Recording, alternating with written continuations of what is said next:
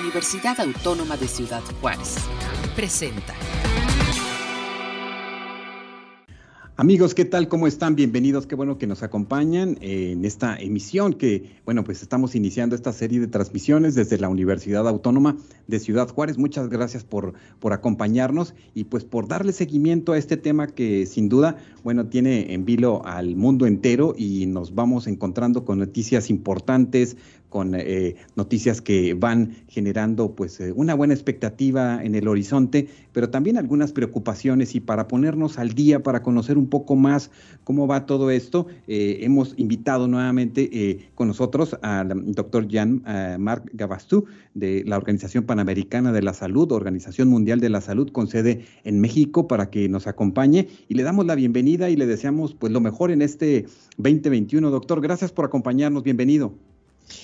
Muchísimas gracias, eh, buenos días, estimado Armando. Muchas gracias por la oportunidad. Creo que es la tercera vez que nos reunimos para informar y, compartir, eh, también responder a inquietudes que ustedes puedan eh, levantar legítimamente. Aprovecho la, la, oportunidad para desearle un saludable año nuevo. Las condiciones que, que estamos se anuncia eh, los meses que entran difíciles y creo que eh, juntos vamos a tratar de eh, luchar con esta plaga y por lo tanto se abre la, la discusión esperando que el estado de Chihuahua adhiera a las medidas que se están tomando y por lo tanto que nuevamente todos y cada uno de nosotros podamos ser actores del de, control de esta enfermedad.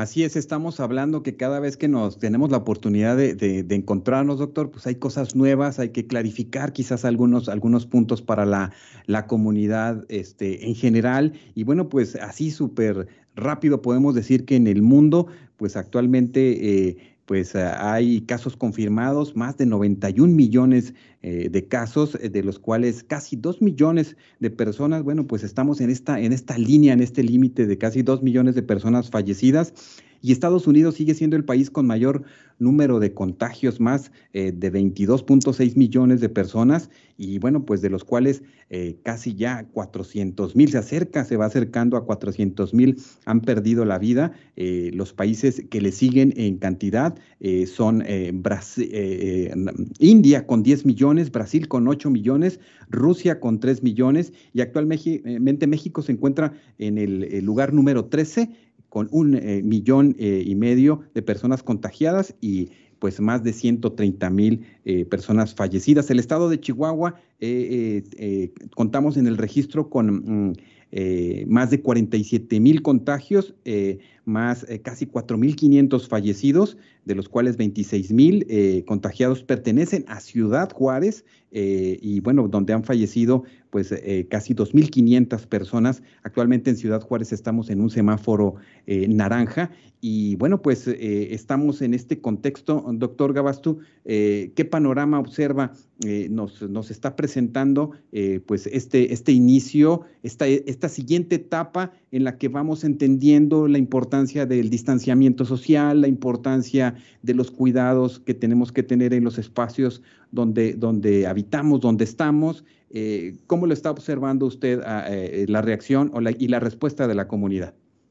En primer lugar, eh, observamos que el año 2021 empieza como terminó el año 2020, ¿no? Eso era esperado, estamos en la época del invierno y estamos frente a un virus que se acomoda muy bien como muchos de los virus respiratorios tipo influenza, ¿no? Uh, y por lo tanto se observa a nivel planetario un aumento uh, importante de casos, esencialmente en el hemisferio norte, como usted lo pudo constatar, y creo que es una muy buena cosa que todos estemos informados en tiempo real sobre lo que está sucediendo a nivel planetario. Usted tiene los mismos datos que eh, nosotros tenemos, de hecho la fuente es la Organización Mundial de la Salud, lo que nos permite eh, monitorear, observar lo que está sucediendo en otros eh, países, eventualmente de la misma latitud, en Europa me refiero, también focos y un repunte de casos en Japón, que había controlado relativamente bien la, primera ola y vemos que Europa también ha sufrido un aumento importante de casos, entre otros el Reino Unido. En nuestra región representamos un 44% de los casos acumulados en el mundo. Estamos hablando de 99, uh, 90 millones de, casos, uh, de los cuales prácticamente dos, perdón, 40 millones de casos, de los cuales prácticamente un millón de defunción, lo que representa un 44% y un 48% respectivamente del planeta. O sea que realmente nuestro continente está muy afectado. Usted mencionó Estados Unidos, eh, pero también Brasil, Canadá eh, con un repunte. Eh, México está dentro de, dentro de los países más afectados y en el sur Chile conoció un repunte, Argentina está en una curva ascendiente, Colombia muy afectada y Panamá Uh, Panamá un país, un hub uh, internacional donde hay muchos intercambios y que podría explicar también esa uh, recrudescencia, ¿no? Por lo tanto, una situación extremadamente compleja, no facilitada por los festivos, festivos del final de, año, ¿no? Que se acumularon en los cuales lamentablemente las medidas uh, barreras de distanciamiento físico, reuniones familiares, intercambios familiares, hicieron que se aumentaran el número de casos y que se aflojaron las medidas de distanciamiento, pero se supone también el uso de mascarillas, eh, nociones de higiene y eh, eh, también un aumento del tráfico en, durante el cual obviamente, sobre todo el transporte público, los contactos se aumentan y se reduce la distancia. También en época de compras, nos vamos a las tiendas, nos vamos a de compras, etcétera, que corresponde a un aumento significativo de contactos, las vacaciones en la playa, aglomeraciones uh, entre amigos, este espíritu ahí uh, colegial, corporatista que hacen que las personas se asimilan y confían excesivamente en los demás cuando justamente estas medidas tienen como proteger a los demás, proteger a los cercanos, proteger a los seres queridos, a los amigos, y esta asimilación hace que se reduce aumentando una confianza que es un poco traicionera, uh, explicando este aumento de casos en este país, pero lo que observamos también a nivel mundial. Doctor, y precisamente eh, en este contexto que plantea que, eh, bueno, pues en diciembre precisamente eh, se generó o se alertó sobre una nueva cepa del COVID que se identificó precisamente en Gran Bretaña, lo que originó pues una, una, preocupación en el mundo nuevamente, pero estamos hablando, háblenos un poco sobre esto, usted como epidemiólogo, como eh, bacteriólogo, este, eh, microbiólogo, que nos plantee esto, eh, esto va a seguir mutando, es una constante, en el caso de esta, de esta variante, de, que, ¿de qué estamos hablando? De, hecho, ya se registran en nuestro país personas con, con, con esta variante, pero esto va, va a continuar, ¿cómo lo podemos entender? Sí, es eh, un excelente punto y creo que es importante precisar algunas cosas. Primero, eh, los beta coronavirus y el SARS-CoV-2 forman parte de esta familia. Es una familia de virus eh, muy conocida por ser sujeta a reajustes moleculares, genéticos, y más aún los virus de la familia de los virus ARNA. Por lo tanto, eh, era esperar, de esperarse estos constantes reajustes del virus por su modalidad de reproducción y también por su adaptación al entorno ambiental, animal o humano y eventualmente eh, la producción pasiva eh, de la población de anticuerpos naturales al entrar en contacto con el virus, eventualmente enfermarse, lo que produce más anticuerpos y la aparición de las primeras vacunas. Entonces, eso es el contexto asociado con eh, la dinámica de reproducción de este virus. Estos reajustes han pensado desde un inicio y desde el mercado Wuhan en China las eh, primeras eh, mutaciones, no hablemos de mutaciones sino de reajustes, las mutaciones son saltos un poco más importantes que tienen implicancia o generan preocupaciones que vamos a analizar. La primera, digamos, el primer reajuste fuerte se produjo en China y que hizo que la nueva variante eh, eh, ganó en transmisibilidad y invadió, se difundió a través del de, mundo eh, entero, ¿no? ahí eso explica la difusión rápida. Italia, que fue uno de los primeros países muy afectados, Unión Europea, después salta al, al continente americano, etc.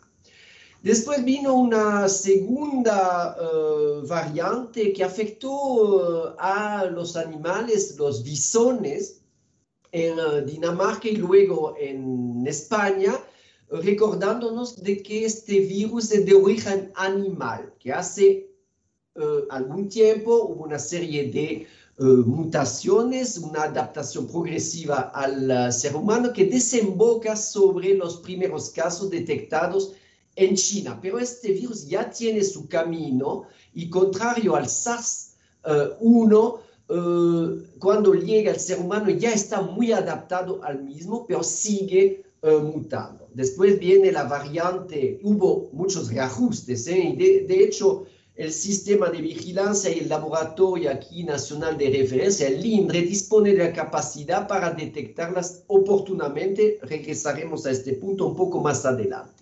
Entonces la cepa uh, uh, del Reino la variante de preocupación uh, que estamos encontrando ahora y que se detectó la semana pasada y anunció el pasado domingo, eh, tiene la particularidad de ser más transmisible, más contagiosa, por una mutación de la proteína, una de las proteínas de la, espícula característica de este virus que permite la adhesión a las eh, células receptoras del organismo humano. No se nota un aumento de uh, gravedad uh, clínica desde su expresión clínica por el momento, sin embargo, hace falta entender que el aumento de la transmisibilidad es un, factor de virulencia. Más transmisibilidad, más casos, más casos severos que deben hospitalizarse, por lo tanto, saturación hospitalaria y más casos eh, eh, y más defunciones, ¿no? Por lo tanto, eh, esta cepa sí es peligrosa y tenemos que tratar de contenerla o estar preparada para un aumento uh, significativo de casos y por lo tanto de casos graves y potenciales defunciones. Uh, de manera casi uh, simultánea aparece una variante en África del Sur que corresponde a cambios genéticos un poco más importantes, pero sin afectar el carácter, eh, digamos, eh, clínico, eh, aumentando la gravedad de la enfermedad, pero sí también y de la misma manera la transmisibilidad. No sería sorprendente que muy pronto otras variaciones y mutaciones aparezcan y obviamente no van a ser favorables para el ser humano el virus se está acomodando a un ambiente que eventualmente podría ser más hostil con la eh, implementación escalonada de las vacunas o tratar de volver a su eh, ambiente natural que es el, animal y por lo tanto tenemos que duplicar los esfuerzos para vigilar y detectar oportunamente estas uh, cepas variantes. Correcto, eso es muy, muy importante entenderlo, comprenderlo como nos lo, nos lo, nos lo plantea. Y indudablemente el mundo pues eh, eh, espera o esperaba pronto la llegada de la vacuna. Aún, bueno, pues se sigue, se sigue esperando en muchas partes del mundo. Eh, y sabemos, por ejemplo, en Israel son 150 mil personas vacunadas al día. Eh, estamos hablando de uno de los países que lleva el adelanto en la vacunación. ¿Qué sucede en los países de América Latina? ¿Qué sucede en los países pobres? Porque todavía, inclusive aquí en México, aún no se ha acabado de inocular al personal médico, por ejemplo, eh, y estas vacunas todavía, eh, que son las, las que se han aceptado en el país, bueno, aún no, no, no, no permea. ¿Cómo, entiende la, la Organización Mundial de la Salud este, este caminar? Pausado y, que también se, comenta a la gente, porque pues también hay una resistencia quizás en una primera instancia a, utilizar la vacuna, ponerse la vacuna. ¿Cómo observa esto, doctor ya? Eh, bueno, eh, primero la validación eh, de dos, actualmente dos, tres candidatos vacunales, eh, es una excelente noticia. Por fin vamos a empezar a ver, empezar a ver el final eh, del túnel, sin por lo tanto a corto y mediano plazo resolver todos los problemas. Eh, eso tiene que ver por la, dificultad de implementar, primero, desarrollar un candidato vacunal que cumpla con los tres pilares que no son negociables para el desarrollo de una vacuna, que son la calidad, la seguridad y la eficiencia de la misma. Y a eso se suma todos los aspectos de producción, de acondicionamiento, de reconstitución de la vacuna, de la conservación de la misma, en otras palabras, todos los aspectos de producción y de logística que acompañan la misma. La demanda es enorme y hay tres mecanismos eh, que se han implementado. Un mecanismo bilateral, dos mecanismos bilaterales de discusión directa con los proveedores de las vacunas una dirección bilateral con los países productores para compartir los mecanismos de producción y el fruto de la misma, o sea, tener acceso eh, priorizado sobre las vacunas correspondientes, y un tercero que es multilateral, equitativo, en bloque, que garantice los tres pilares y el acceso justamente a vacunas que eh, a estos criterios, que es el mecanismo eh, acelerador de vacunas, en bloque y que permite la eh, validación de eh, los diferentes procesos de manera eh, simultánea sin alterar la calidad y la seguridad, que es el mecanismo que nuestra organización propone, el mecanismo COVAX. México ha adherido a los tres mecanismos, pero como ustedes pueden observar, y de hecho nuestro director general, el doctor Tedros, eh, llamó la atención de que teníamos que mantener los tres mecanismos bilaterales de un lado y multilaterales por otro lado, no privilegiar eh, los mecanismos bilaterales que benefician obviamente a los países con PIB eh, alto y podrían perjudicar el acceso de las vacunas a las vacunas de los países con un PIB medio o bajo. Y nos encontraríamos en una situación de poblaciones eventualmente eh, vacunadas, voy a decir para simplificar, en el norte del, eh, del, del, del, planeta, ¿no? Y eh, poblaciones no vacunadas, entonces estarías manteniendo focos en los países desfavorecidos y obviamente uh, promoviendo, fomentando eventualmente mutaciones de un virus que ahí tendría que prepararse para colonizar nuevos territorios, nuevas personas, etc. Entonces, eso es un poco la preocupación del, del momento, el acceso equitativo y simultáneo de todas las poblaciones a las vacunas. ¿Cómo se logra esto, doctor? Obviamente, los grupos de más alto riesgo, usted mencionó el personal de salud, pero también los adultos mayores, los, las personas que viven con comorbilidades y o las situaciones que viven en situación de vulnerabilidad.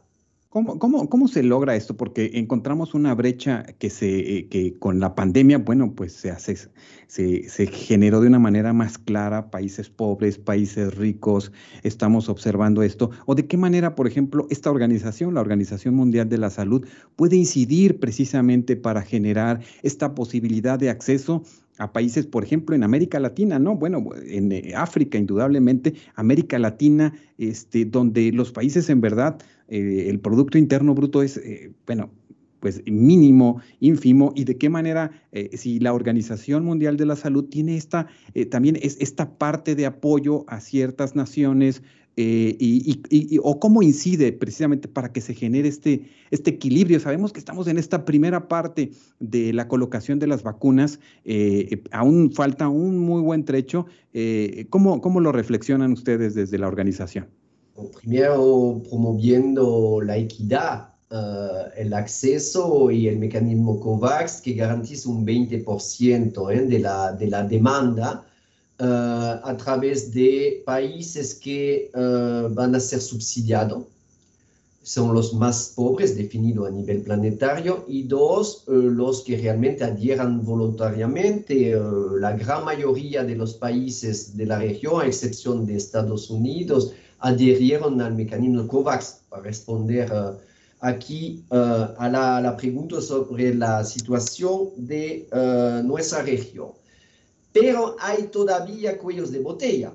Uh, lo que mencioné anteriormente, los países productores uh, privilegian sus propios uh, ciudadanos, lo que se entiende, pero también espacios como la Unión Europea canaliza las primeras vacunas, de ahí que las dos que son autorizadas actualmente, en realidad hay tres, dos Uh, con uh, RNA mensajeros y la otra con uh, vacunas con vectores virales, ¿no? La, tercera.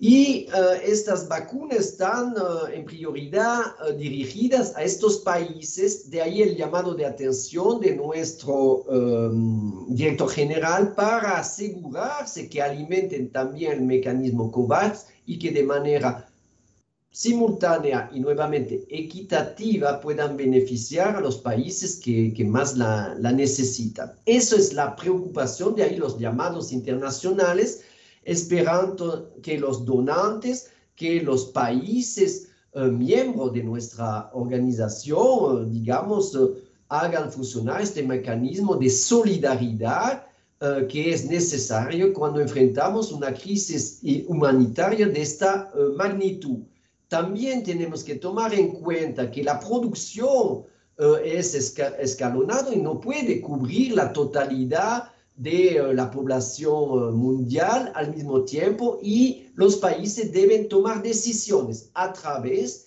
de un plan estructurado nacional de vacunación para definir las personas que en prioridad por su riesgo deben beneficiarse de la vacuna. Y en función de la elaboración de la vacuna, también qué tipo de vacuna está más indicado para tal o tal grupo o tal o tal persona, que es el fruto de las intensas discusiones y obviamente tractaciones, negociaciones con los proveedores de vacuna que están actualmente vigentes.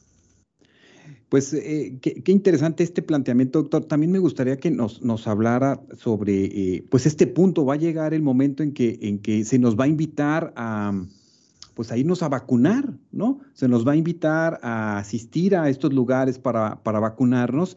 Eh, y a cómo lograr generar una reflexión en ese sentido para aprovechar, para, para que, eh, que, la mayoría de las personas pueda, pueda vacunarse. Quizás eso lo, lo veremos en una siguiente compartir con usted, pero eh, en una primera instancia aún eh, encontramos resistencia, aún generamos pues esta idea de que quizás es mejor no vacunarse o ¿qué, es lo que plantea usted en ese sentido? ¿Qué le dice a la gente?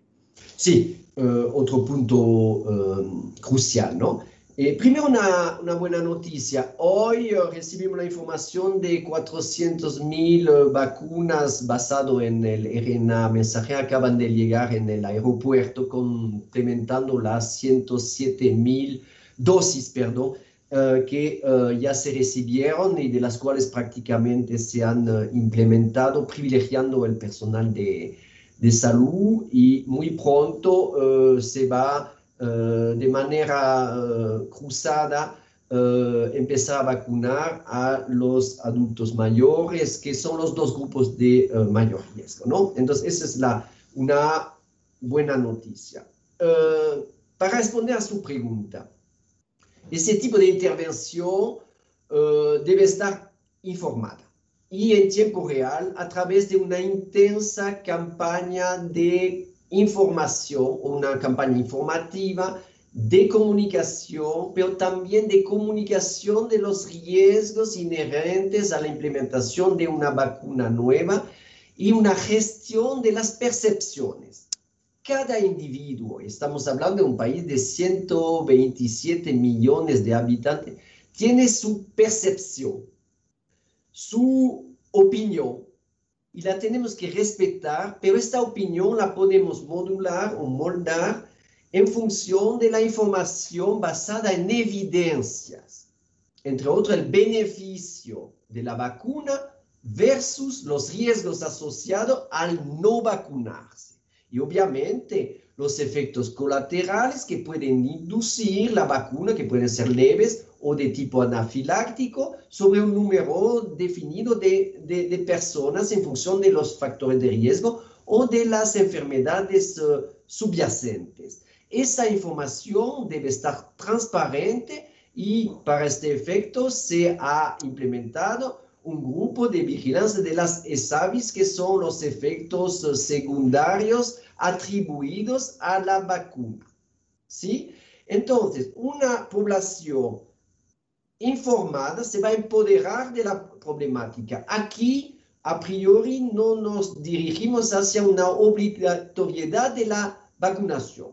Muy bien, pero la, la, la, población debe estar informada de que al protegerse, también protegerse, protege a los demás. O sea que es un asunto colectivo más que individual. Es ahí que el balance eh, va a influir sobre la decisión. Es prácticamente una decisión patriótica, colectiva, humanitaria, que hace que sí, eh, una vez que se nos garantice la calidad, la seguridad y la eficiencia y que estemos informados sobre los riesgos colaterales, hagamos un balance que obviamente va a estar a favor de la vacunación. Correcto, y pues indudablemente eh, eh, este, este tema lo vamos a estar planteando eh, seguro en los siguientes, en los siguientes meses, cuando llegue ya también a muchos lugares del país y del mundo este, la vacuna, y estar hablando y estar educando sobre este tema del coronavirus. doctor, ¿qué, ¿qué, qué, aprendizaje ha tenido también usted? Porque encontramos que desde, le comentaba yo, aquí en la universidad estamos hablando de este tema a través de estas plataformas desde el 24 de enero del 2020 y me comentaba que usted comenzó el 14 de enero eh, del 2020 precisamente a pues a, compartir, a informar eh, qué aprendizaje tenemos de, esto y qué, retos encontró, doctor, precisamente para ir introduciendo este tema eh, en ocasiones, quizás en espacios donde nunca se hablan de temas de salud o estos tipos de temas y, cómo ha visto este, este cambio en los medios de comunicación, en las redes. Primero, la información oportuna, ¿no? Estar informado, uh, ojo con la infodemia, ¿no? O sea, sobre datos uh, basados en evidencias científicas que es, fundamental. De ahí la comunicación uh, es un eje, de hecho que el Reglamento Sanitario Internacional, que más que nunca sigue siendo actualizado, y muy importante como herramienta que federe a todos los Estados miembros. O sea que todos hablemos el mismo idioma para evitar medidas un poco a veces conservadoras, replegadas sobre el interés nacional cuando estamos hablando de un evento planetario. De ahí la declaratoria de emergencia eh, de salud pública de importancia internacional, uno, y dos, eh, la declaratoria sobre el carácter pandémico de la misma, ¿no? Eh, la comunicación, la transparencia de la información que permita a los países prepararse y dentro de los países a la comunidad. y siempre desde un inicio he mencionado la necesidad de información para que la comunidad debidamente informada pueda tomar las medidas para su protección. Y ahí hubo un gran esfuerzo. Usted eh, en su introducción eh, hizo un dictado ahí de toda la información disponible. Es una información finalmente eh, transparente que ha permitido un intercambio permanente entre los diferentes países. Dos, estar preparados que significa construir un sistema de salud y servicios de salud más resilientes.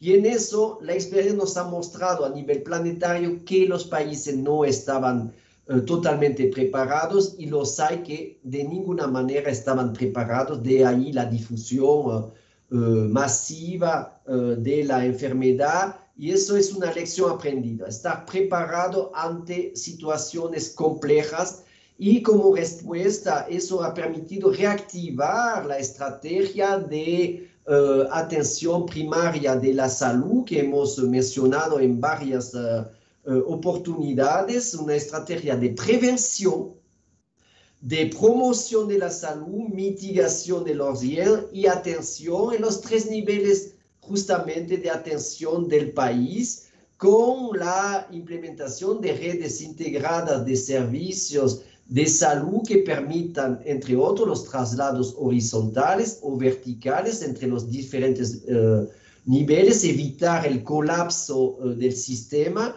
la inyección de personal y de presupuesto más elevado en los sistemas de salud, capacitar el personal para que al momento uh, nos enfrentemos a ese tipo de situación esté ya listo para responder voy a agregar un punto, la expansión o la uh, reconversión de los servicios es un elemento muy positivo y que vamos a repetir en el futuro, tratando de conservar justamente estos logros y mantenerlo para, uh, uno, uh, continuar luchando con esta plaga que todavía no está contenida y luego prepararnos para enfrentar otras epidemias, eventuales eh, pandemias que la globalización finalmente, eh, y no hablo ah, todavía del calentamiento global, pero son elementos que favorecen la emergencia de ese tipo de mutación y por lo tanto de eh, enfermedad con potencial epidémico o pandémico. Doctor Gabastú, pues queremos nuevamente agradecerle a usted y a todo el equipo de la OPS eh, en la Ciudad de México, siempre estar abiertos a esta comunicación en este espacio universitario que compartimos después en la radio abierta con, con nuestra comunidad. ¿Qué le deja de mensaje a esta comunidad fronteriza tan, tan singular. Estamos eh, en esta línea divisoria con El Paso, Texas, Estados Unidos, México. Seguro muy pronto ya aquí eh, en El Paso estarán eh, generando la vacuna para toda la gente que viva en esta ciudad que nos queda aquí cerca a 10 minutos. Este, y bueno, gente que es personas de Ciudad Juárez irán a vacunarse seguramente allá, no esperarán que llegue la vacuna ah, del centro del país o, de esta campaña de vacunación que esperamos pronto, pronto se inicie. Y, esta situación de frontera siempre son, son singulares. Eh, ¿Qué invitación o qué reflexión hace a nuestra comunidad fronteriza de Juárez El Paso? Eh, primero la solidaridad ¿eh? solidaridad entre los pueblos eh, norte y sur, eh, solidaridad interfronteriza, solidaridad en la comunidad mexicana, solidaridad con estas personas que por X razones son repatriadas, tienen que pasar del otro lado o aspiran a pasar del otro lado. fortalecer los sistemas de, de, salud, su resiliencia, como lo dijimos, y aplicar las medidas, barreras, que son la distancia sana, uh, colocarse una mascarilla cuando se rompa esta distancia en las situaciones que generen en la empresa al momento de usar el transporte público, en la oficina, en las reuniones familiares, aguantar, aguantar, aguantar hasta que se pueda resolver a través de la vacuna, que es parte de la respuesta, pero no es la respuesta total. La actitud, el comportamiento colectivo pasa por decisiones individuales que va en eh, el fortalecimiento de estas medidas eh, colectivas. Mi solidaridad con el pueblo ahí, eh, los, la comunidad de, del estado de, Chihuahua, que también apoya las iniciativas universitarias. Ustedes son muy importantes en la investigación, pero la difusión de la información. Uh, apoyarle, estamos con ustedes. La OPS siempre estará de su lado. Doctor Gabastú, pues muchas gracias y esperamos encontrarnos muy pronto que nos lleguen las vacunas para seguir hablando sobre este punto y para anexarnos a esta campaña de eh, precisamente de educación también y de promoción en ese sentido. Eh, esperamos que, sea muy pronto aquí en esta región.